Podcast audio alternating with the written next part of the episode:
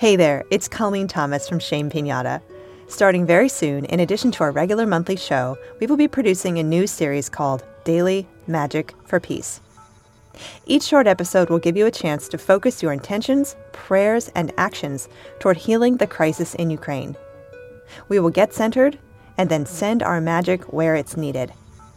If you feel like you've done all you can, but you still want to do more, join us in doing some daily magic for peace.